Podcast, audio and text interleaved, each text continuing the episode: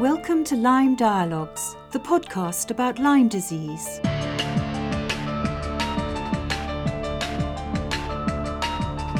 My name is Angela Knight. I'm a journalist, and today I'm speaking to Jenna Luche-Thayer, a former senior advisor to the US government and United Nations.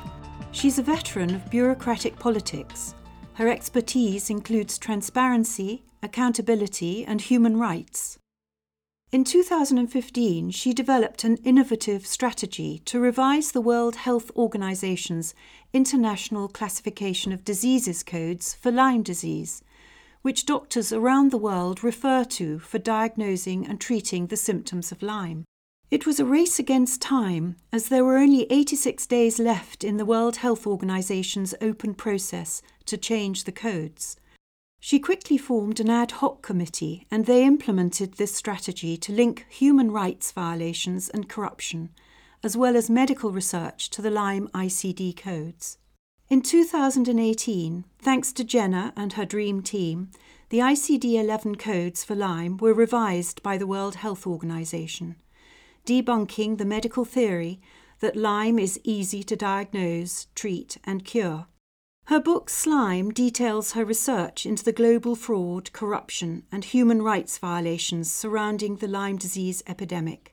I spoke to Jenna from her home in Florida and asked her when she first became ill with Lyme disease. When I was 16 years old, I was uh, an athlete and just starting my career in ballet. Very fit young lady. I developed Bell's palsy and severe fatigue and severe body pain. And I could barely move, very arthritic. My joints were swollen. And I was told at the time that this was due to my exercise routine and that I had to stop exercising so much. Even though to my right and to my left, everybody else was exercising just as much, you know. Anyway, but I was basically in bed for almost more than three months. I could barely get out of bed. And then um, I guess partly youth and luck, my immune system was quite robust. It knocked back the infection and I came out of it and you know had relatively good health into my 30s but i still would have periods of time even in my 20s you know where i would just kind of crash and i would have a severe light sensitivity but you know it was manageable. And then in my 30s i think partly because of my i had a very grueling uh, job where i was traveling 70% of the time to 40 different countries. So i was always in significant jet lag and working very, very hard, my health started to deteriorate and I would just crash for longer and longer. And I started to develop a lot of neurological complications, tics and tremors, falling off my feet, very bad blurry vision, loss of words, confusion. I was told it was probably just my travel schedule.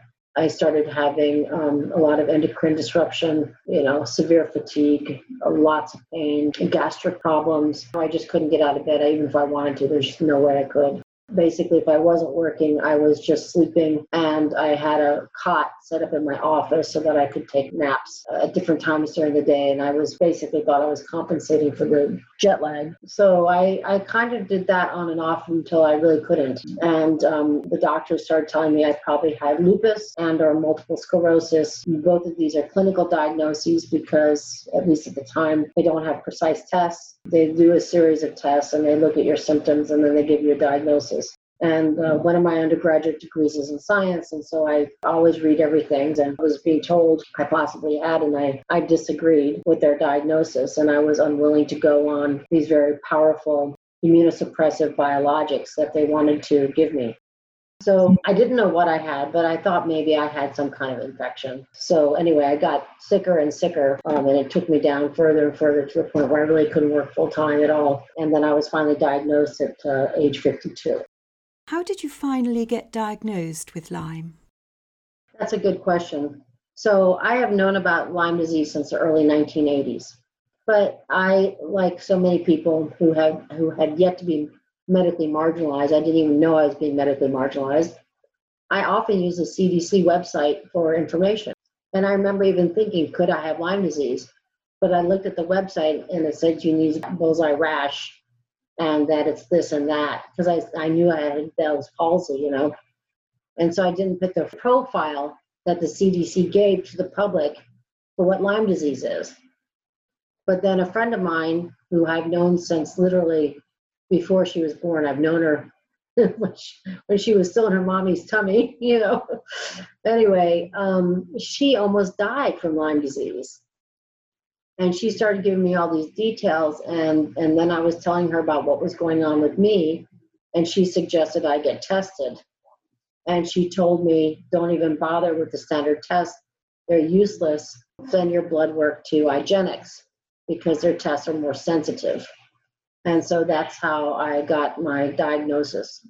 Uh, subsequently, after getting a positive test result from IGeneX, uh, particularly with the uh, PCR test, is what I got um, positive. You know, I've never tested positive on a standard test for Lyme disease ever. Neither has my husband, and he tested positive on all bands, most bands uh, with IGeneX as well as PCR. So basically, I would say my friend who almost died from Lyme saved my life. What prompted you to start investigating Lyme disease? You know, I finally got my diagnosis when I, uh, I was 52, and I had been suffering with, you know, all of these ailments uh, for a long time. And I was just so perplexed. I was like, why is it that it took so long for me to get a diagnosis? what is going on here? So I started reading everything I could about this. You know, my my professional background is working on human rights, working on government transparency and accountability, which is a polite way of saying anti-corruption. And uh, you know, I've worked across all kinds of governance sectors to help provide basic services to marginalized populations. And I looked at this situation and I said, my goodness, I said, this is a situation of extreme corruption and human rights abuse. I need to do something about this. So I got involved in researching it for my own personal reasons because I couldn't understand why I hadn't gotten a diagnosis for decades. And then I couldn't understand why I wasn't being able to get treatment. I could not get anybody to treat me, you know. And then um, I, I did find some people who were willing to treat me, but it was all out of pocket, and it was extremely expensive, thousands upon thousands upon thousands of dollars. And I thought that's ridiculous, you know. I I don't want to go broke, you know, getting treatment, particularly because I was unable to work at that time. The whole thing just seemed so unjust and unfair and ridiculous I, I just figured I uh, maybe I could do something about it because of my background. Disulfiram is usually used as a medication for alcohol abuse, but Lyme patients have found it an effective treatment. Jenna says it helped her.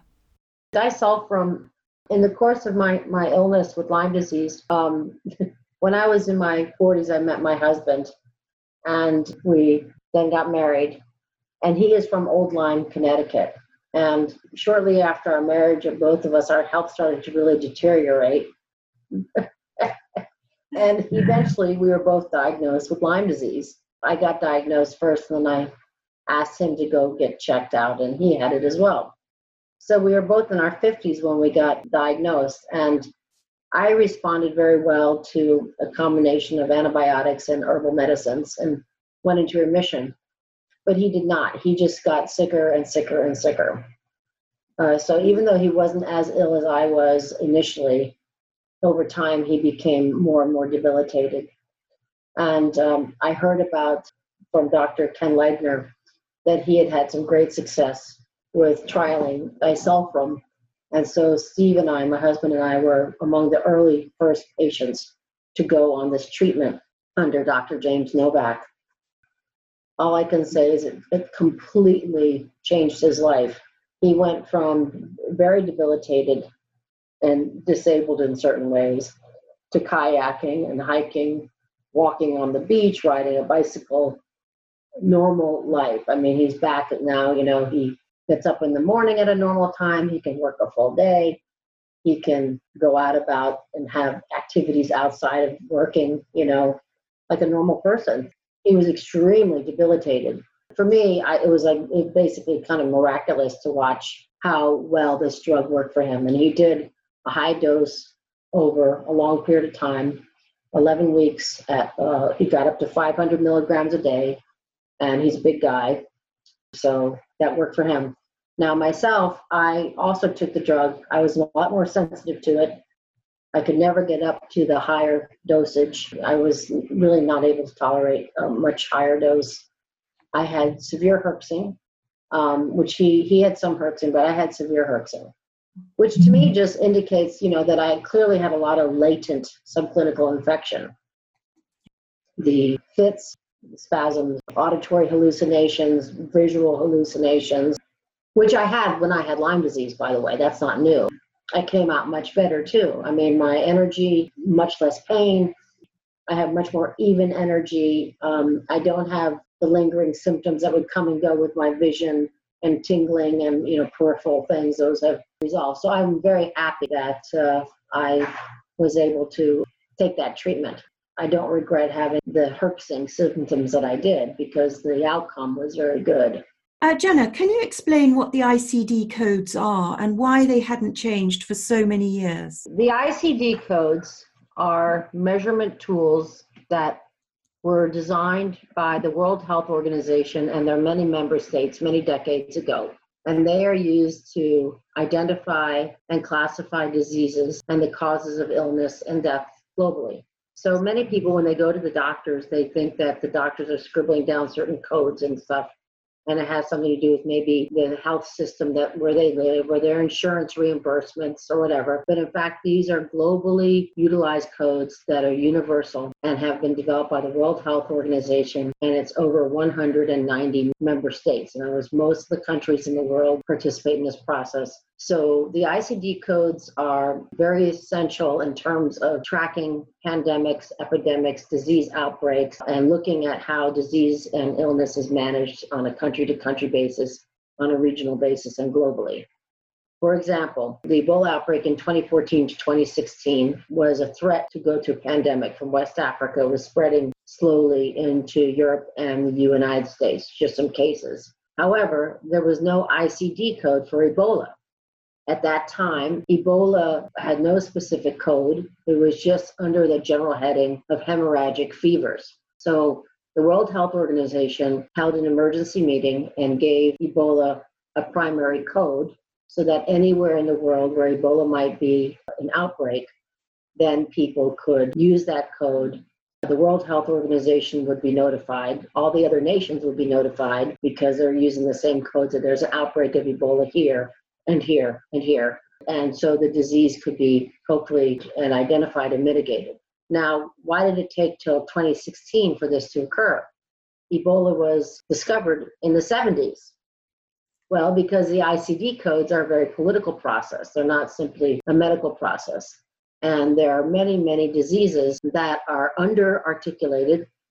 In other words, they are not articulated in terms of their full capacity to cause disease and death and or they have no code for certain aspects of them uh, for example congenital lyme or they're under generic codes. So if ebola i think was occurring in wealthy western countries it would have been given a designated an icd code immediately in the 70s because it was happening in outbreaks in very impoverished african nations. It just had it under the generic umbrella of hemorrhagic fevers. There's a big political process involved why are the ICD codes important for Lyme patients? So, what's happened is Lyme disease has had the same basic codes for over 25 years.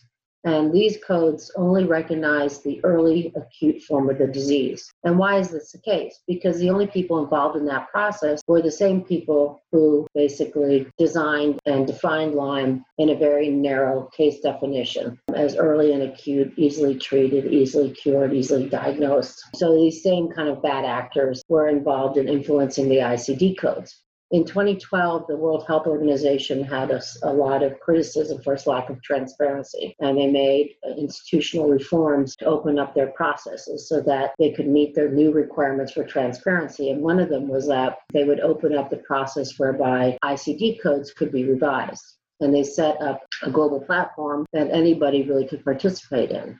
So as long as you participated following the rules, you could start to put in information to influence the outcomes of the codes. And in this case, for the first time, for example, if I wanted to change my codes, the code, the ICD codes, the typical process in the United States and in most countries would be that there's a commission at the national level, in the UK, maybe, I don't know, but certainly many countries, where I would petition that commission and ask them, would you please change the codes for Lyme disease? And then they would decide whether or not they would do it. And then they would go to the World Health Organization and may or may not change the codes. Now, in the United States, it's a completely non transparent process. You can put in a petition, they have no requirement to respond to you or tell you whether or not they're going to take any action. That was the system before. With this open system that the, the World Health Organization set up, we could circumvent this entirely and go right into the global platform and put all the documentation on record for anybody in the world to see. So this is why the codes finally changed was because the ad hoc committee was able to circumvent this closed, non-transparent process that's happening at national levels and had been happening previously at the World Health Organization to change the codes and make them more reflective of uh, the chronic multi-system possible fatalities from Lyme disease. So, in your book, what evidence of corruption did you find to explain why people have been denied diagnosis and treatment for so long? There is so much evidence. it's just so many, so much evidence. In the United States in the 1980s, we passed a law called the Bayh-Dole Act, and it was intended to help support innovation and technology and science and it really had unforeseen consequences. Basically, it allows government officials who are in office fulfilling their function as government officials to hold patents on technologies and science. And what happens is this means that they have a personal stake in what technologies will be promoted and used. What medicines will be promoted and used. So they become very vested. It becomes a personal stake. And not only that, they're sitting on committees whereby they can eradicate their competition they can say no. For example, the Lyme test is patents are held by some CDC and NIH officials. Now, these tests have been long known to be very inaccurate, very low reliability, you know, with an inaccuracy for up to 50% and up to 60% for women for some reason. You could get a false negative. Why hasn't this changed? Well, this hasn't changed for multiple reasons, but one reason is because it's owned by individuals in the government. And they sit on the same committees and say that these computing tests are not as good as the one that they have.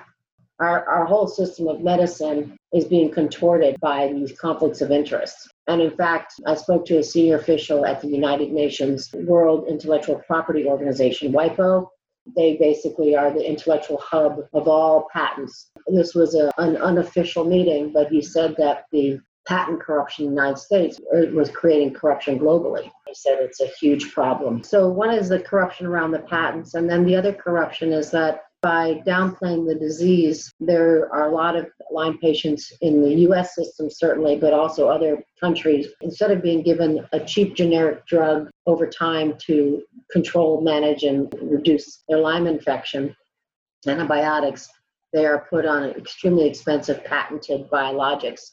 And biologics are the biggest profit making centers for the pharmaceutical industry. They are currently making up over 70% of their profits and the numbers have just been going up, up, up. So when you get on a biologic drug, which is used to basically modify symptoms, it's not a curative drug. It's a symptom modifying type of drug, and you're on it for the rest of your life. So it's a very, very profitable therapy course to get anybody onto a biologic instead of identifying and treating the actual disease, whether it be Lyme or something else. Europe has followed the US's guidelines devised by the CDC, the Centers for Disease Control. These guidelines were devised over 50 years ago. How has this violated Lyme patients' human rights? It's very interesting. The CDC, for years, it, it was in violation of federal regulations by having their website promote a private medical organization. That's against federal law. So they've become smarter about it. They're no longer directly promoting the guidelines for the Infectious Diseases Society of America. What they do is they send you to various hyperlinks. At, at one point, it was at the UpToDate site. UpToDate is a global drop down menu that people use to identify and diagnose diseases. And then that links back to the Infectious Disease Society of America. but uh, the point is, they were in violation of their own regulations, and they were very, very, very active in orchestrating, with the great help of the IDSA. These institutions, in the case of Lyme disease, are very much intertwined. One you can't see where one ends and the other begins because most of the CDC officials who are responsible for uh, Lyme disease are IDSA members. So up and down the line, they're all interconnected. So they were very active in globally orchestrating the Lyme guidelines across the world. And they reached out to various institutions across the world, public health people, uh, medical societies to heavily promote their guidelines, which is very interesting because they've never, very rarely have they made any kind of major push for such a minor disease. I mean, if this is supposed to be such a minor, inconsequential disease, why have they spent so much time and effort promoting global guidelines and restrictions on the identification and treatment of it? It really doesn't make any sense no. at all. And not only that, the IDSA has like a set of committees where they have key focus for disease and you know they have tuberculosis is one of them you know some major diseases that are challenges and then they have one for lyme disease again why do they have one for Lyme disease? They have limited committees. I think there's like five, and one of them is designated for Lyme disease. HIV, AIDS, and Lyme disease, tuberculosis, and Lyme disease. Why would they mm-hmm. have a major committee for an inconsequential illness? In Slime, you say that the labelling of certain symptoms and the case definition for Lyme is medical fiction. What do you mean by this? There's been a big push to uh, create a fictitious the label called post treatment Lyme disease syndrome. And I say it's a medical fiction because there's absolutely no proof that there is something called a post treatment Lyme disease syndrome.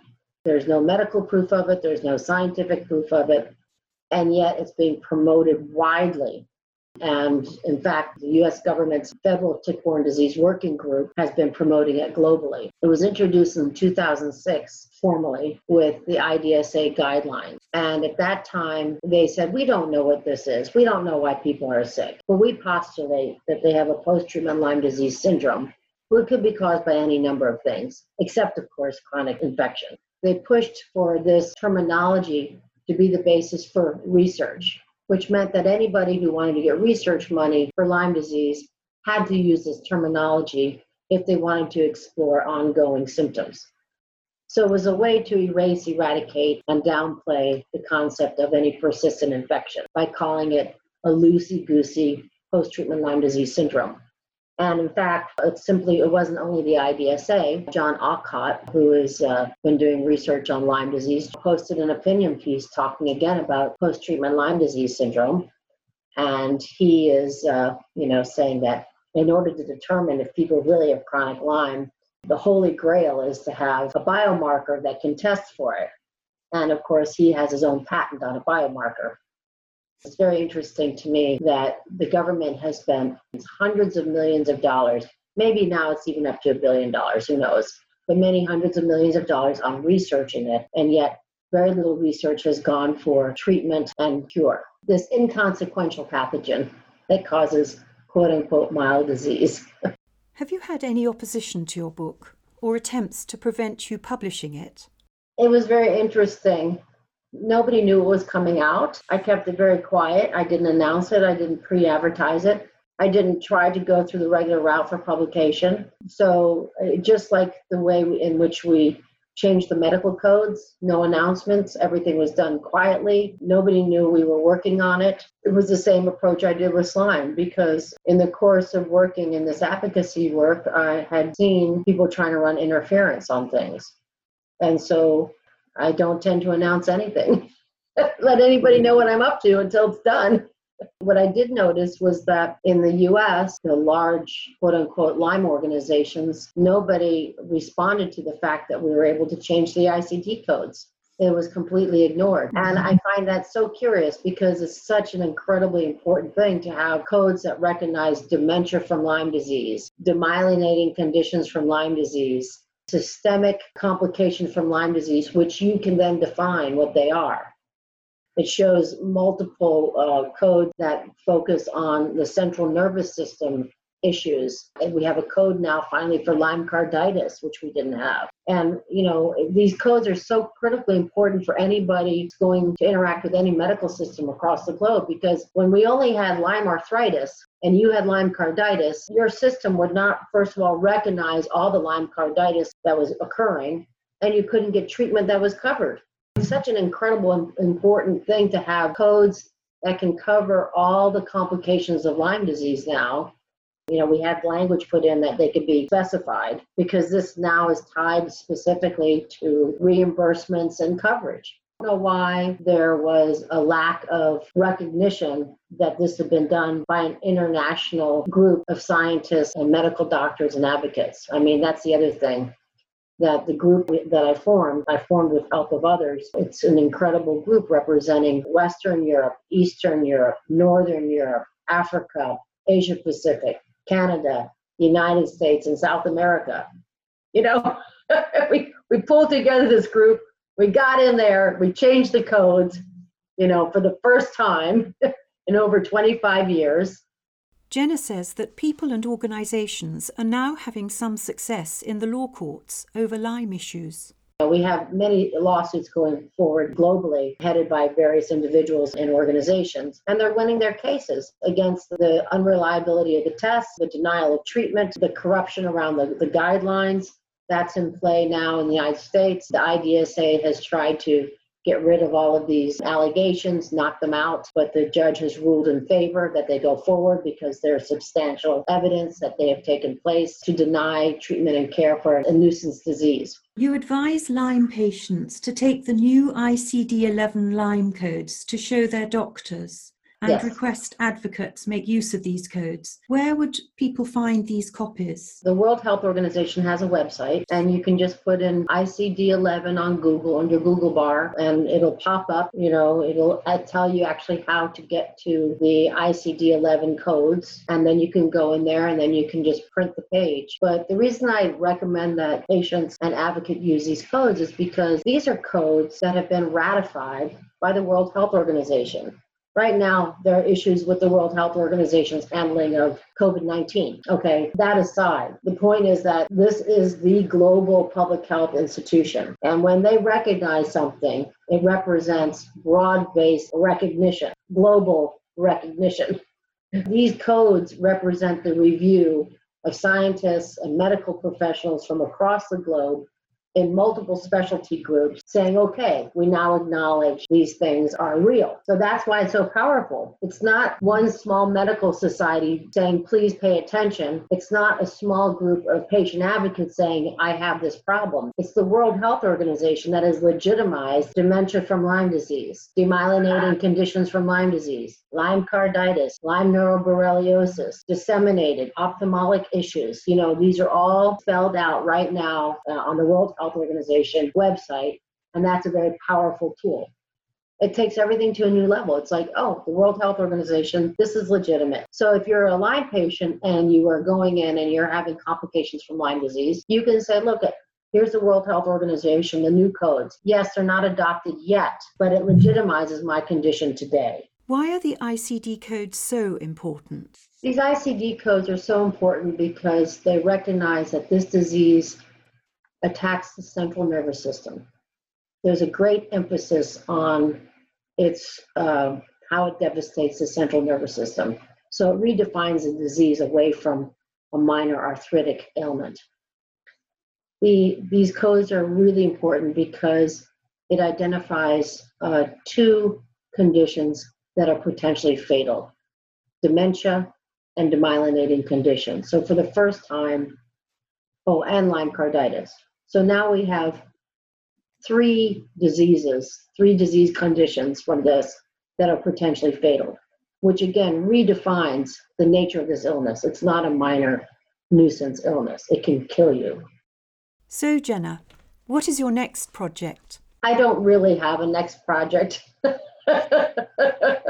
For me, I have a certain skill set and I kind of look for opportunities where I can make best use of that. I think that because the ICD codes are still to be formally adopted, you know, they have been legitimized and ratified, but they still have to be entered into the system now. People still have to understand their relevance. I think I'll be, you know, probably still educating people about that. The other thing is, um, in terms of follow up within this effort, the ICD code, the primary code for congenital health, was removed. Was accepted and it was removed. And so there's ongoing effort with members of the ad hoc committee and our colleagues to try to get this reinstated because it's such an important code. The code was removed at the request of the Public Health Agency of Canada in coordination with the CDC, published a report on gestational Lyme. And even though the report showed a great deal of proof that there are adverse outcomes and more complications from Lyme disease for women who have Lyme disease and their offspring during pregnancy. Despite all the evidence they cited, they concluded there wasn't any evidence. And what's interesting is that they made that conclusion, but then the CDC said it's possible this is a problem, and they changed their website. But the problem is the World Health Organization went with one request to change this, and it was not done in a transparent manner. So apparently, they had these discussions back in October. Should have put the discussion out on the open platform to be discussed and then come to a decision. But they held it in secret until they announced that they had taken a decision to remove it in December. So there was no transparency around that, which breaks their own rules for transparency in this process. So there's a lot of issues. Why is it that one health organization from one country in tandem with another one, basically take a decision that will deny care globally for millions of children. Is there work which still needs to be done?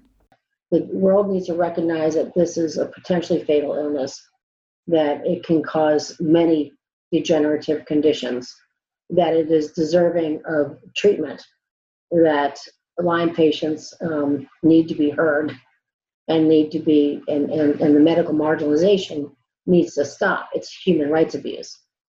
And the other thing I think that needs to happen perhaps is to investigate why there's been such a cover up about the nature of the disease. Jenna, thank you so much for talking to Lyme Dialogues today. It's been great talking to you. Thank you, Angela. Thank you for the opportunity, and I hope that I've been helpful in some way. thank you so much.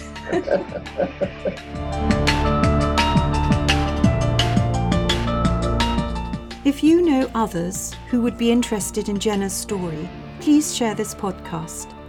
And if you would like to share your Lyme story, please contact me via the email lymedialogues at gmail.com. Thank you for listening. Until next time, when my guest will be the journalist James Delingpole. Until then, take care and goodbye.